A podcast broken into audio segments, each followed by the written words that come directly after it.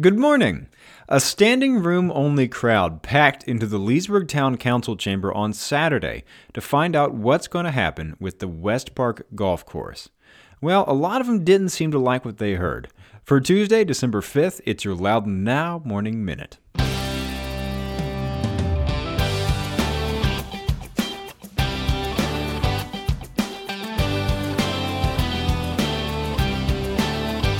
You and thousands of other people listen to the Morning Minute every day. It's trusted, it's personal, and you take it with you wherever you go. So if you've got a business, why not advertise on the Morning Minute and reach the thousands of people listening right alongside you wherever they are?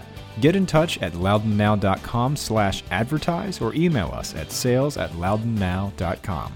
That's loudounnow.com slash advertise or sales at loudounnow.com.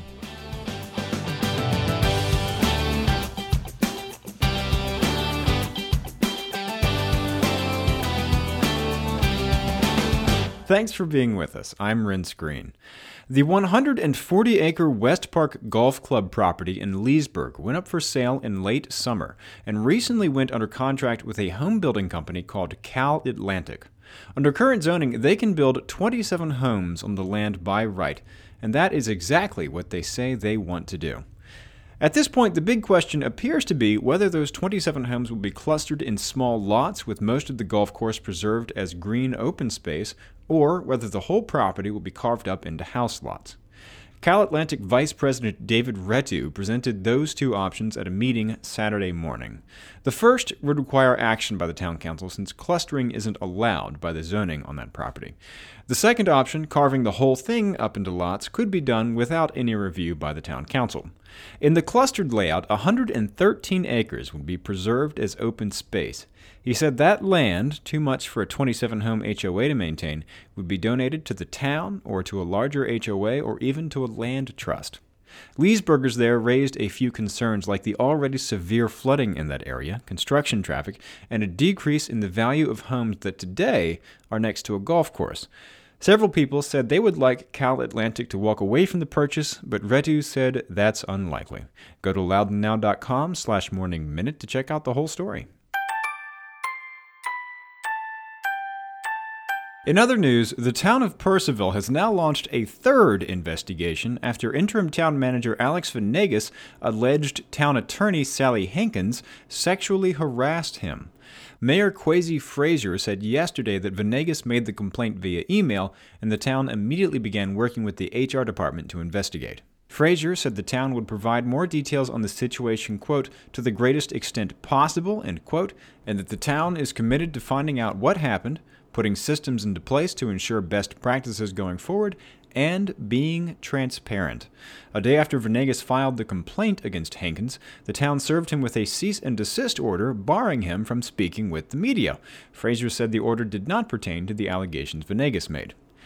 This marks the third ongoing investigation in the town government. There's also already the investigation into Vanegas' conduct since he started as interim town manager, and an audit of the investigation into Police Chief Cynthia McAllister that ended in Vanegas firing her. McAllister has since been reinstated and is getting back pay, but remains on administrative leave until the results of the audit. The harassment complaint came the day after Vanegas said in an interview that he is confident the investigation into his conduct will vindicate him if carried out independently instead of internally to the town. He also said the audit of the investigation into McAllister will show his decision was justified. The town announced on November 19th that it had heard allegations that Vanegas was involved in an inappropriate personal relationship with Georgia Nuckles, the person he hired to lead the two month long investigation into McAllister. That caused the town to investigate both him and audit that investigation into McAllister. It also turned out that Nuckles has a criminal history with convictions for fraud and forgery. Vanegas said his relationship with Nuckles was just a good friendship and that those claims were exaggerated to take the focus off of McAllister's alleged misconduct. As to the allegation against the town attorney, Sally Hankins, she said in an email that the allegation against her is not true and that she will fully comply with the town's investigation of that complaint. Back on the topic of crowded meetings, people from around Old Ashburn have crowded into two meetings about a proposed daycare on Ashburn Road.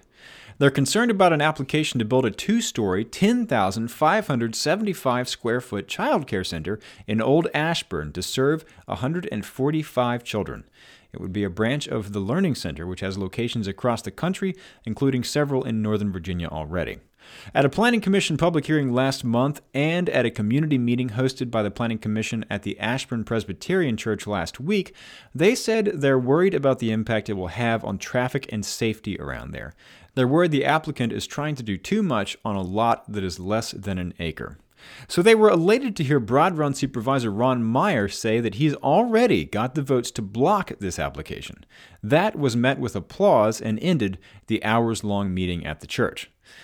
The thing is, that doesn't seem to be true. A majority on the Board of Supervisors contacted the next day said they either hadn't made up their minds or hadn't even seen the application yet.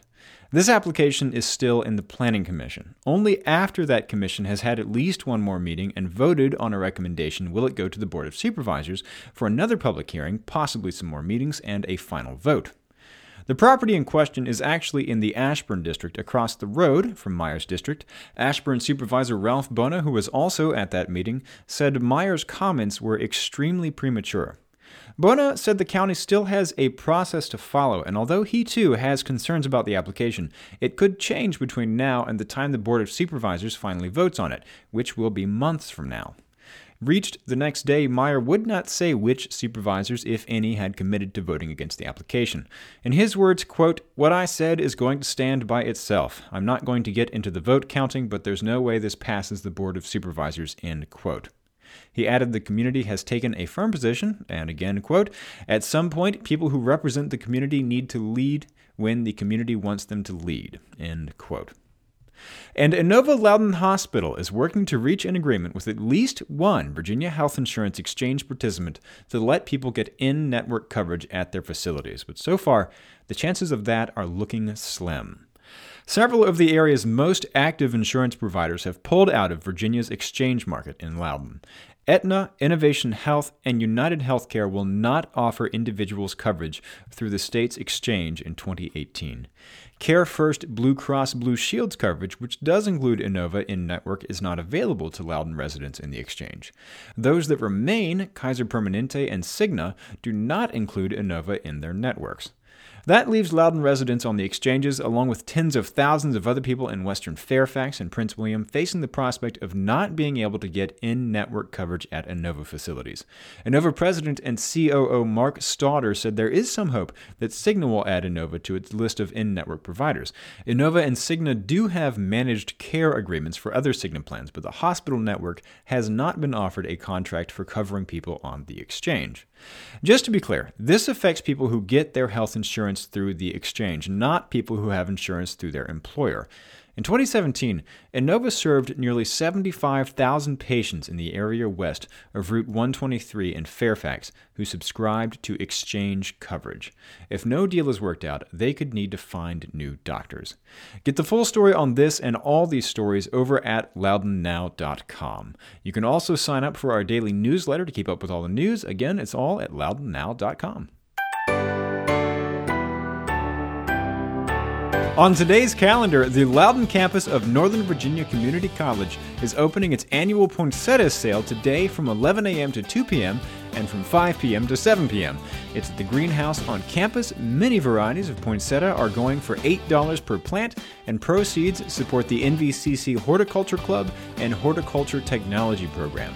Tom Schofield, preservation planner with the town of Leesburg, will be giving a lecture on the latest historical discoveries in Leesburg's Old and Historic District and all the current research projects. It's at 7 p.m. at Thomas Balch Library. And the Woodgrove High School Guitar and Jazz Band's winter concert is tonight. It's free to get in and hear the students play. It's at 7 p.m. Get the details on these events and check out the rest of the events calendar at getoutloudon.com. And if you like the Morning Minute, tell all your friends and subscribe wherever you get your podcasts, and we'll be waiting for you there every morning. Okay, have a great day.